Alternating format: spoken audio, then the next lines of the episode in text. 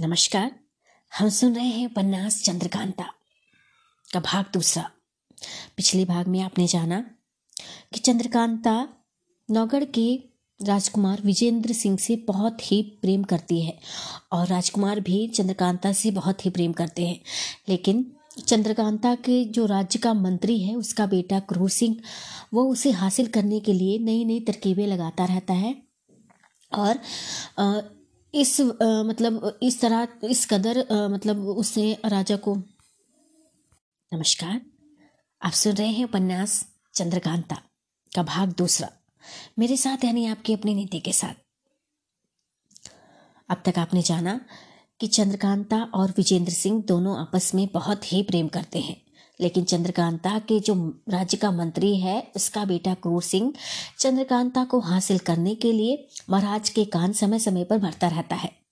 और उसकी जो चंद्रकांता की जो सखी है चपला, वो बहुत ही चतुर है और उसकी वजह से चंद्रकांता और जो वीरेंद्र सिंह का जो दोस्त है तेज सिंह, उसकी वजह से, दोनों की वजह से वो आपस में अभी मिले तो नहीं है, लेकिन उन्होंने कुछ ऐसी सलाह बनाई है कि वो मिल सकते हैं। तो क्या चंद्रकांता और विजेंद्र सिंह आपस में मिल सकते हैं? मिलेंगे तो कैसे मिलेंगे, जानने के लिए सुने कहानी के इस भाग को। तो ये सुनते हैं।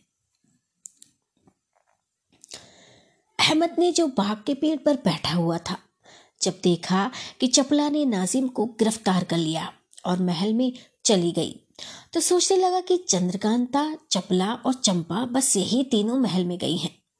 नाजिम इन सभी के साथ नहीं गया तो जरूर वह इस बगीचे में कहीं कैद होगा। यह सोचकर वह पेड़ से उतरकर इधर उधर उसे ढूंढने लगा। जब उस सहखाने के पास पहुंचा जिसमें नाजिम कैद था, तो भीतर से चिल्लाने की आवाज आई, जिसे सुन उसे पहचान लिया कि नाजिम की आवाज है। तहखाने के किवाड़ खोलकर अंदर गया, नाजिम को बंधा पा झट से उसकी रस्सी खोली और तहखाने के बाहर आकर बोला, चलो जल्दी इस बगीचे के बाहर हो जाए, तब सब हाल सुने कि क्या हुआ। नाजिम और अहमद बगीचे के बाहर आए और चलते चलते आपस में बातचीत करने लगे। नाजिम ने चपला के हाथ फंस जाने और कोड़ा खाने का पूरा हाल कहा। अहमद, भाई नाजिम, जब तक पहले चपला को हम लोग ना पकड़ लेंगे तब तक कोई काम ना होगा, क्योंकि चपला बड़ी चालाक है और धीरे धीरे चंपा को भी तेज कर रही है। अगर वह गिरफ्तार ना की जाएगी तो थोड़े ही दिनों में एक की दो हो जाएगी। चंपा भी इस काम में तेज होकर चपला का साथ देने लायक हो जाएगी। नाजिम, ठीक है, खैर आज तो कोई काम नहीं हो सकता, मुश्किल से जान बची है। हाँ, कल पहले यही काम करना है, यानी जिस तरह से हो चपला को पकड़ना और ऐसी जगह छिपाना है कि जहाँ पता न लगे और अपने ऊपर किसी को शक भी ना हो। ये दोनों आपस में धीरे धीरे बातें करते चले जा रहे थे। थोड़ी देर में जब महल के अगले दरवाजे के पास पहुंचे तो देखा कि केतकी, जो कुमारी चंद्रकांता की नौकरानी है, सामने से चली आ रही है। तेज सिंह ने भी, जो केतकी के वेश में चले आ रहे थे, नाजिम और अहमद को देखते ही पहचान लिया और सोचने लगे कि भले मौके पर ये दोनों मिल गए हैं और अपनी भी सूरत अच्छी है, इस समय इन दोनों से कुछ खेल करना चाहिए और बन पड़े तो दोनों नहीं, एक को तो जरूर ही पकड़ना चाहिए। तेज सिंह जानबूझकर इन दोनों के पास से होकर निकले। नाजिम और अहमद भी यह सोचकर उसके पीछे हो लिए कि देखे कहाँ जाती है। तेज सिंह ने मुड़कर देखा और कहा, तुम लोग मेरे पीछे पीछे क्यों चले आ रहे हो? जिस काम पर मुकर्रर हो उसे करो। अहमद ने कहा, किस काम पर मुकर्रर है और क्या करें, तुम क्या जानती हो? केतकी ने कहा, हाँ मैं सब जानती हूँ, तुम वही काम करो जिसमें चपला के हाथ की जूतियां नसीब हों। जिस जगह तुम्हारी मददगार एक लौंडी तक नहीं है, वहां तुम्हारे के क्या होगा? नासिम और अहमद केतकी की बात सुनकर दंग रह गए और सोचने लगे कि ये तो बड़ी चालाक मालूम होती है, मगर हम लोगों के मेल में आ जाए तो बड़ा काम निकाले। इसकी बातों से मालूम भी होता है कि कुछ लालच देने पर हम लोगों का साथ देगी। नाजिम ने कहा, सुनो केतकी, हम लोगों का तो काम ही चालाकी करने का है। हम लोग अगर पकड़े जाने और मरने मराने से डरे तो कभी काम न चले, इसी की बदौलत खाते हैं। बात की बात में हजारों रुपए इनाम मिलते हैं। खुदा की मेहरबानी से तुम्हारे जैसे मददगार भी मिल जाते हैं, जैसे आज तुम मिल गई हो। अब तुमको भी मुनासिब है कि हमारी मदद करो, जो कुछ हमको मिलेगा उससे हम तुमको भी हिस्सा देंगे। केतकी ने कहा, सुनो जी, मैं उम्मीद के ऊपर जाने देने वाली नहीं हूँ, वे कोई दूसरे होंगे, मैं तो पहले दाम लेती हूँ। अब इस वक्त अगर कुछ मुझको दो तो मैं अभी तेज सिंह को तुम्हारे हाथ गिरफ्तार करा दूँ, नहीं तो जाओ, जो कुछ करते हो करो। तेज सिंह की गिरफ्तारी का हाल सुनते ही दोनों की तबीयत खुश हो गई। नाजिम ने कहा, अगर तेज सिंह को पकड़वा दो तो जो कहो हम तुमको दे। केतकी, 1000 रुपये से कम में हरगिज न लूंगी, अगर मंजूर हो तो लाओ, रुपये मेरे सामने रखो। नाजिम, अब इस वक्त आधी रात को मैं कहाँ से रुपए लाऊं? हाँ, कल जरूर दे दूंगा। केतकी, ऐसी बातें मुझसे ना करो, मैं पहले ही कह चुकी हूँ, मैं उधार सौदा नहीं करती, लो मैं चाहती हूँ। नाजिम, सुनो तो, तुम खफा क्यों होती हो? अगर तुमको हम लोगों का एतबार ना हो तुम इसी जगह ठहरो, हम लोग जाकर रुपए ले आते हैं। केतकी, अच्छा, एक आदमी यहाँ मेरे पास रहे और एक आदमी जाकर रुपए ले आवे। नाजिम, अच्छा, अहमद यहाँ तुम्हारे पास ठहरता है, मैं जाकर रुपए ले आता हूँ।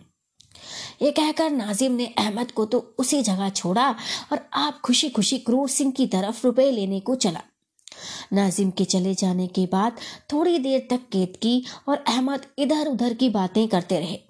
बात करते करते केतकी ने 2-4 इलायची बटुए से निकाल कर अहमद को दी और आप भी खाई। अहमद को तेज सिंह के पकड़े जाने की उम्मीद में इतनी खुशी थी कि सोच न सका कुछ और इलायची खा गया, मगर थोड़ी ही देर में उसका सिर घूमने लगा। तब समझ गया कि ये कोई अहर है जिसने धोखा दिया है। चट कमर से खंजर ने खींच बिना कुछ कहे केतकी को मारा, मगर केतकी पहले से ही होशियार थी, दांव बचाकर उससे अहमद की कलाई पकड़ ली, जिससे अहमद कुछ ना कर सका, बल्कि जरा ही देर में बेहोश होकर जमीन पर गिर पड़ा। तेज सिंह ने उसकी मुश्कें बांधकर चादर में कठरी कसी और पीट कर लाद नौगढ़ का रास्ता लिया। खुशी के मारे जल्दी जल्दी कदम बढ़ाते चले गए। ये भी ख्याल था कि कहीं ऐसा ना हो कि नाजिम आ जाए और पीछा करे। इधर नाजिम रुपए लेने के लिए गया तो सीधे क्रूर सिंह के मकान पर पहुंचा। उस समय क्रूर सिंह गहरी नींद में सो रहा था। जाते ही नाजिम ने उसको जगाया। क्रूर सिंह ने पूछा, क्या है जो इस वक्त आधी रात के समय आकर मुझको उठा रहे हो?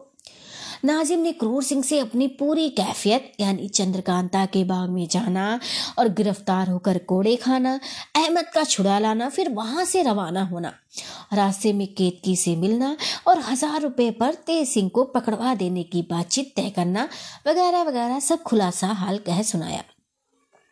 क्रूर सिंह ने नाजिम के पकड़े जाने का हाल सुनकर कुछ अफसोस तो किया, मगर पीछे तेज सिंह के गिरफ्तार होने की उम्मीद सुनकर उछल पड़ा और बोला, लो अभी 1000 रुपये देता हूँ, बल्कि खुद तुम्हारे साथ चलता हूँ। ये कहकर उससे 1000 रुपये संदूक में से निकाले और नाजिम के साथ हो लिया।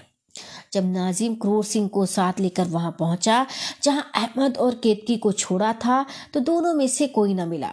नाजिम तो सन्न हो गया और उसके मुंह से झट ये बात निकल पड़ी कि धोखा हुआ है। क्रूर सिंह, कहो नाजिम क्या हुआ? नाजिम, क्या कहूँ मैं, जरूर केतकी नहीं कोई अयार था जिसने पूरा धोखा दिया और अहमद को तो ले ही गया। क्रूर सिंह, खूब, तुम तो बाग में ही चपला के हाथ से पीट चुके थे, अहमद बाकी था सो वो भी इस वक्त कहीं जूते खाता होगा, चलो छुट्टी हुई। नाजिम ने शक मिटाने के लिए थोड़ी देर तक इधर उधर खोज भी की, पर कुछ पता ना लगा। आखिर रोते पीटते दोनों ने घर का रास्ता लिया। तेज सिंह को विजयगढ़ की तरफ विदा कर वीरेंद्र सिंह अपने महल में आए, मगर किसी काम में उनका दिल नहीं लगता था।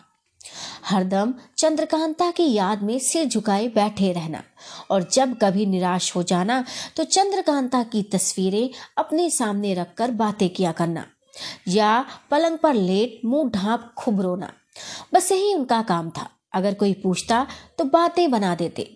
वीरेंद्र सिंह के बाप सुरेंद्र सिंह को वीरेंद्र सिंह का सब हाल मालूम था, मगर क्या करते, कुछ बस नहीं चलता था, क्योंकि विजयगढ़ का राजा उनसे बहुत जबरदस्त था और हमेशा उन पर हुकूमत रखता था। वीरेंद्र सिंह ने तेज सिंह को विजयगढ़ जाते बार कह दिया था कि तुम आज ही लौट आना। रात 12 बजे तक वीरेंद्र सिंह ने तेज सिंह की राह देखी। जब वह ना आए तो उनकी घबराहट और भी ज्यादा हो गई। आखिर अपने को संभाला और मसहरी पर लेट दरवाजे की तरफ देखने लगे। सवेरा होने ही वाला था कि तेज सिंह पीठ पर एक गट्ठा लादे आ पहुंचे। पहरे वाले इस हालत में इनको देख हैरान थे, मगर खौफ से कुछ कह नहीं सकते थे। तेज सिंह ने वीरेंद्र सिंह के कमरे में पहुंचकर देखा कि अभी तक वे जाग रहे हैं। वीरेंद्र सिंह तेज सिंह को देखते ही उठ खड़े हुए और बोले, कहो भाई क्या खबर लाए। तेज सिंह ने वहां का सब हाल सुनाया। चंद्रकांता की चिट्ठी हाथ पर रख दी। अहमद को गठरी खोलकर दिखा दिया और कहा, यह चिट्ठी है और यह सौगात है। वीरेंद्र सिंह बहुत खुश हुए। चिट्ठी को कई मर्तबा पढ़ा और आंखों से लगाया। फिर तेज सिंह से कहा, सुनो भाई, इस अहमद को ऐसी जगह रखो जहां किसी को मालूम ना हो। अगर जय सिंह को खबर लगेगी तो फसाद बढ़ जाएगा। तेज सिंह, इस बात को मैं पहले से सोच चुका हूँ। मैं इसको एक पहाड़ी खो में रख आता हूँ जिसको मैं ही जानता हूँ। ये कहकर तेज सिंह ने फिर अहमद की गठरी बांधी और एक प्यादे को भेजकर देवी सिंह नामी अय्यार को बुलाया, जो तेज सिंह का शागिर्द, दिली दोस्त और रिश्ते में साला लगता था तथा अय्यारी के फन में भी तेज सिंह से किसी तरह कम न था। जब देवी सिंह आ गए तब तेज सिंह ने अहमद की गठरी अपनी पीठ पर ला दी और देवी सिंह से कहा, आओ मेरे साथ आओ, तुमसे एक काम है। देवी सिंह ने कहा, गुरुजी वह गठरी मुझको दो, मैं चलूं, मेरे रहते ये काम आपको अच्छा नहीं लगता। आखिर देवी सिंह ने वह गठरी पीठ पर लाद ली और तेज सिंह के पीछे चल पड़े। वे दोनों शहर के बाहर ही जंगल और पहाड़ियों में पेचीदे रास्तों में जाते जाते 2 कोस के करीब पहुंचकर एक अंधेरी खो में घुसे। थोड़ी देर चलने के बाद कुछ रोशनी मिली। वहां जाकर तेज सिंह ठहर गए और देवी सिंह से बोले, गठरी रख दो। देवी सिंह, गुरुजी यह तो अजीब जगह है, अगर कोई आए भी तो यहाँ से जाना मुश्किल हो जाए। तेज सिंह, सुनो देवी सिंह, इस जगह को मेरे सिवा कोई नहीं जानता। तुमको अपना दिली दोस्त समझ कर ले आया हूँ। तुम्हें अभी बहुत कुछ काम करना होगा। देवी सिंह, हाँ मैं आपका ताबेदार हूँ। तुम गुरु हो क्योंकि अय्यारी तुम्हें ने मुझको सिखाई है। अगर मेरी जान की जरूरत पड़े तो मैं देने को तैयार हूँ। तेज सिंह, सुनो, और जो बातें मैं तुमसे कहता हूँ उनका अच्छी तरह ख्याल रखो। ये सामने जो पत्थर का दरवाज़ा देखते हो, इसको खोलना सिवाय मेरे कोई भी नहीं जानता, या फिर मेरे उस्ताद जिन्होंने मुझको इसकी अय्यारी सिखाई थी वह जानते थे।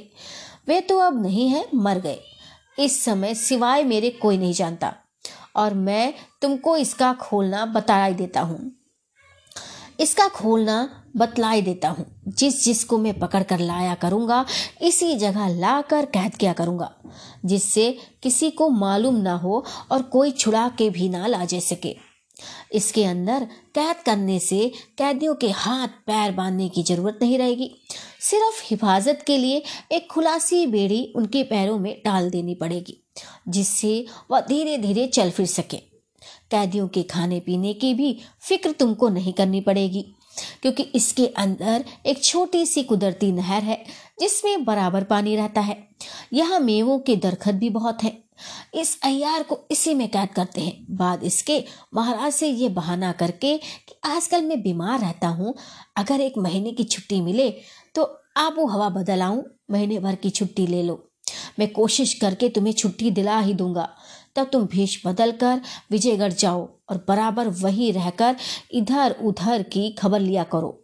जो कुछ हाल हो मुझसे कहा करो, और जब मौका देखो तो बदमाशों को गिरफ्तार करके इसी जगह लाकर उनको कैद भी कर दिया करो। और भी बहुत सी बातें देवी सिंह को समझाने के बाद तेज सिंह दरवाजा खोलने चले। दरवाजे के ऊपर एक बड़ा सा चेहरा शेर का बना हुआ था, जिसके मुंह में हाथ बखूबी जा सकता था। तेज सिंह ने देवी सिंह से कहा, इस चेहरे के मुंह में हाथ डालकर इसकी जुबान बाहर खींचो। देवी सिंह ने वैसा ही किया और हाथ भर के करीब जुबान खींच ली। उसके खींचते ही एक आवाज हुई और दरवाजा खुल गया। अहमद की गठरी लिए हुए दोनों अंदर गए। देवी सिंह ने देखा कि वह खूब खुलासा जगह बल्कि कोस भर का साफ मैदान है। चारों तरफ ऊंची ऊंची पहाड़ियां जिन पर किसी तरह आदमी चढ़ नहीं सकता। बीच में एक छोटा सा झरना पानी का बह रहा है और बहुत से जंगली मेवों के दरख्तों से अजब सुहावनी जगह मालूम होती है।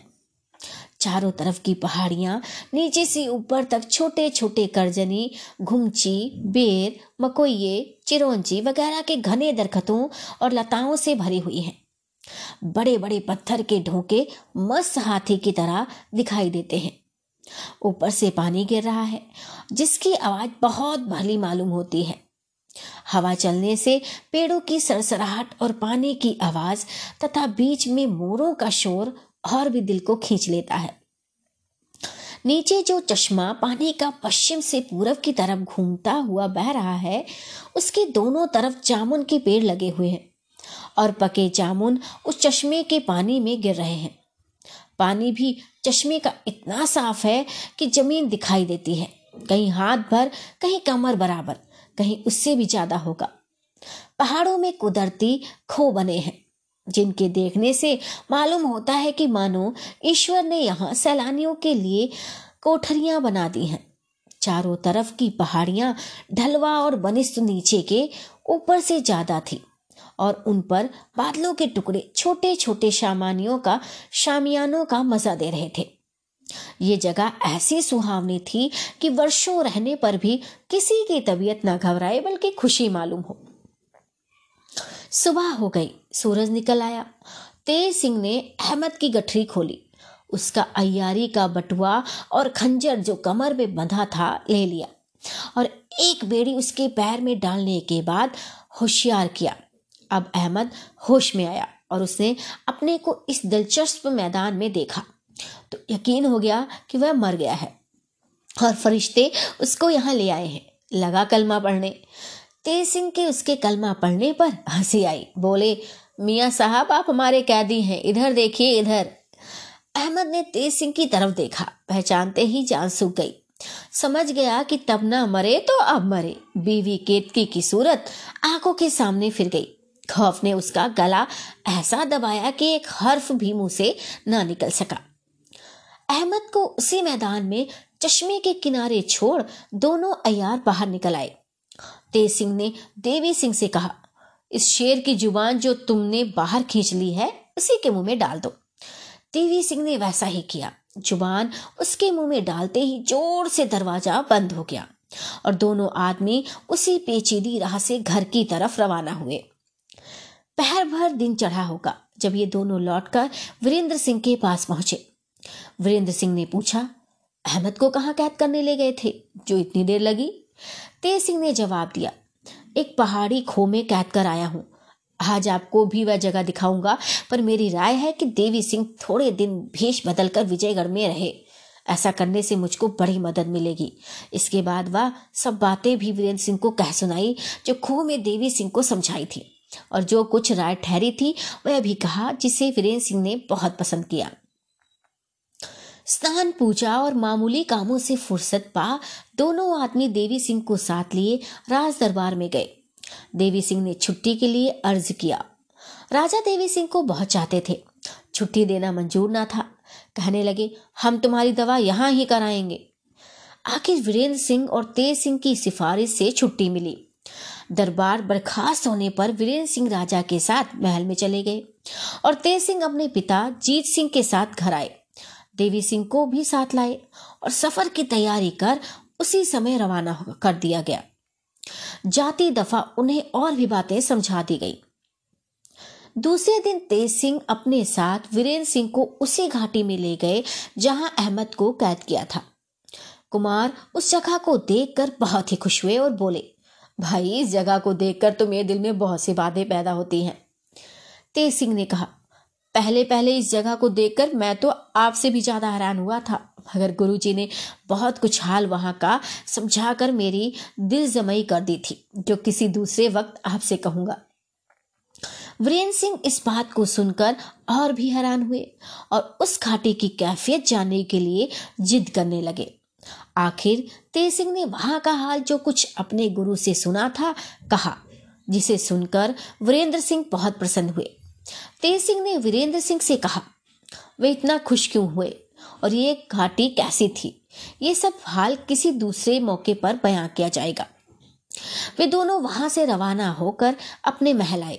कुमार ने कहा, भाई अब तो मेरा हौसला बहुत बढ़ गया है, जी में आता है कि जय सिंह से लड़ जाऊं। तेज सिंह ने कहा, आपका हौसला ठीक है, मगर जल्दी करने से चंद्रकांता की जान का खौफ है। आप इतना घबराते क्यों हैं? देखिए तो क्या होता है। कल मैं फिर जाऊंगा और मालूम करूंगा कि अहमद के पकड़े जाने से दुश्मनों की क्या कैफियत हुई, फिर दूसरी बार आपको ले चलूंगा। वीरेंद्र सिंह ने कहा, नहीं, अब की बार मैं जरूर चलूंगा, इस तरह एकदम डरपोक होकर बैठे रहना मर्दों का काम नहीं। तेज सिंह ने कहा, अच्छा आप भी चलिए, हर्ज क्या है, मगर एक काम होना जरूरी है, जो ये कि महाराज से 5-4 रोज के लिए शिकार की छुट्टी लीजिए और अपनी सरहद पर डेरा डाल दीजिए। वहां से कुल 2.5 कोस चंद्रकांता का महल रह जाएगा, तब हर तरह का सुविधा होगा। इस बात को वीरेंद्र सिंह ने भी पसंद किया और आखिर यही राय पक्की ठहरी। कुछ दिन बाद वीरेंद्र सिंह ने अपने पिता सुरेंद्र सिंह से शिकार के लिए 8 दिन की छुट्टी ले ली और थोड़े से अपने दिली आदमियों को, जो खास उन्हीं के खिदमती थे और उनको जान से ज्यादा चाहते थे, साथ ले रवाना हुए। थोड़ा सा दिन बाकी था, तब नौगढ़ और विजयगढ़ के सिवाने पर इन लोगों का डेरा बढ़ गया। रात भर वहां मुकाम रहा और यह राय ठहरी कि पहले तेज सिंह विजयगढ़ जाकर हालचाल ले आए।